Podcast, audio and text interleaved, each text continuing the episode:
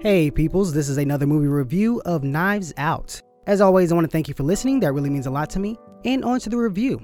So, Knives Out is basically about a rich man who gets murdered on his birthday. So, police and a detective come to the house to investigate the murder and to interrogate his family.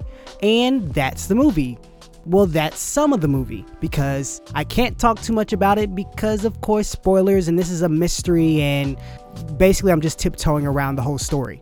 But this is a very funny, clever, and entertaining film that I was actually upset with for a portion of the film. Now, the reason I was upset is because I went into this movie thinking I was going to get to watch a whodunit film. And for those who don't know, it's like a throwback to the classic Clue, which is someone gets murdered in a house and you have to figure out who is the one who killed that person. And you're excited about it and you're trying to solve the mystery along with the detective in the movie. That's the fun part. That's not necessarily what this movie does. It kind of takes a twist on things. And I was upset about that for a moment. Then I realized I put my own expectations on the movie and I should have just gone into the movie with a blank slate and just experienced where they were taking me. Once I got past my own expectations, I started to really enjoy the film for what it was. So the movie is about the murder, but also simultaneously not about the murder, and they take you on a different journey in order to surprise you later on in the film. It sounds complicated, but it's really simple and it's an enjoyable watch.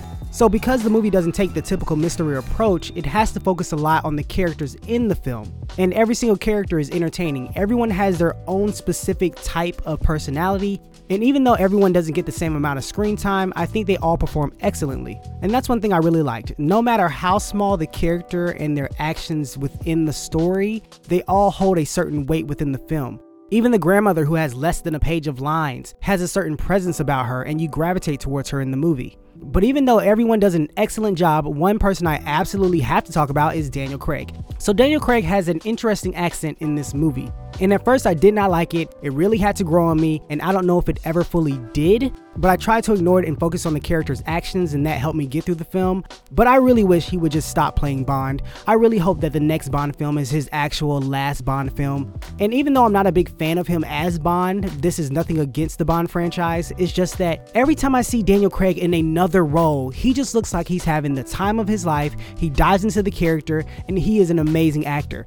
I want to see him in more things that's not James Bond, and James Bond takes up too much time. So let Daniel Craig leave the franchise and go get Crazy Rich Asians, man, or Idris Elba, whoever you want to take over that franchise so Daniel Craig can actually have fun in these other films. In regards to the story, it's very entertaining. So I have to give props to the creators of this film because one thing they do is make sure that the audience knows who each character is. Who are the sons and daughters of the person who passed away? Who are the grandchildren? Who are their parents? Who's a brother? Who's a sister? What does each person do? They take that time near the beginning of the film to make sure that they lay all that down. So if the audience doesn't know the character's name, they can always be like, okay, that's his wife and that's her husband. Simple as that. And lastly, I like the visuals in this film. Just the way they framed certain scenes was very nice. And I really like that this movie didn't necessarily feel like it was in present time. They added some present elements within the film, but it didn't overtake the film and it kept you in that old classic style of a whodunit movie. I really enjoyed that. But that's all, peoples. I obviously do suggest going to watch this movie. It's one of the most entertaining big ensemble movies that I've seen in a while, where the cast is actually utilized to their fullest extent and they bring these characters to life.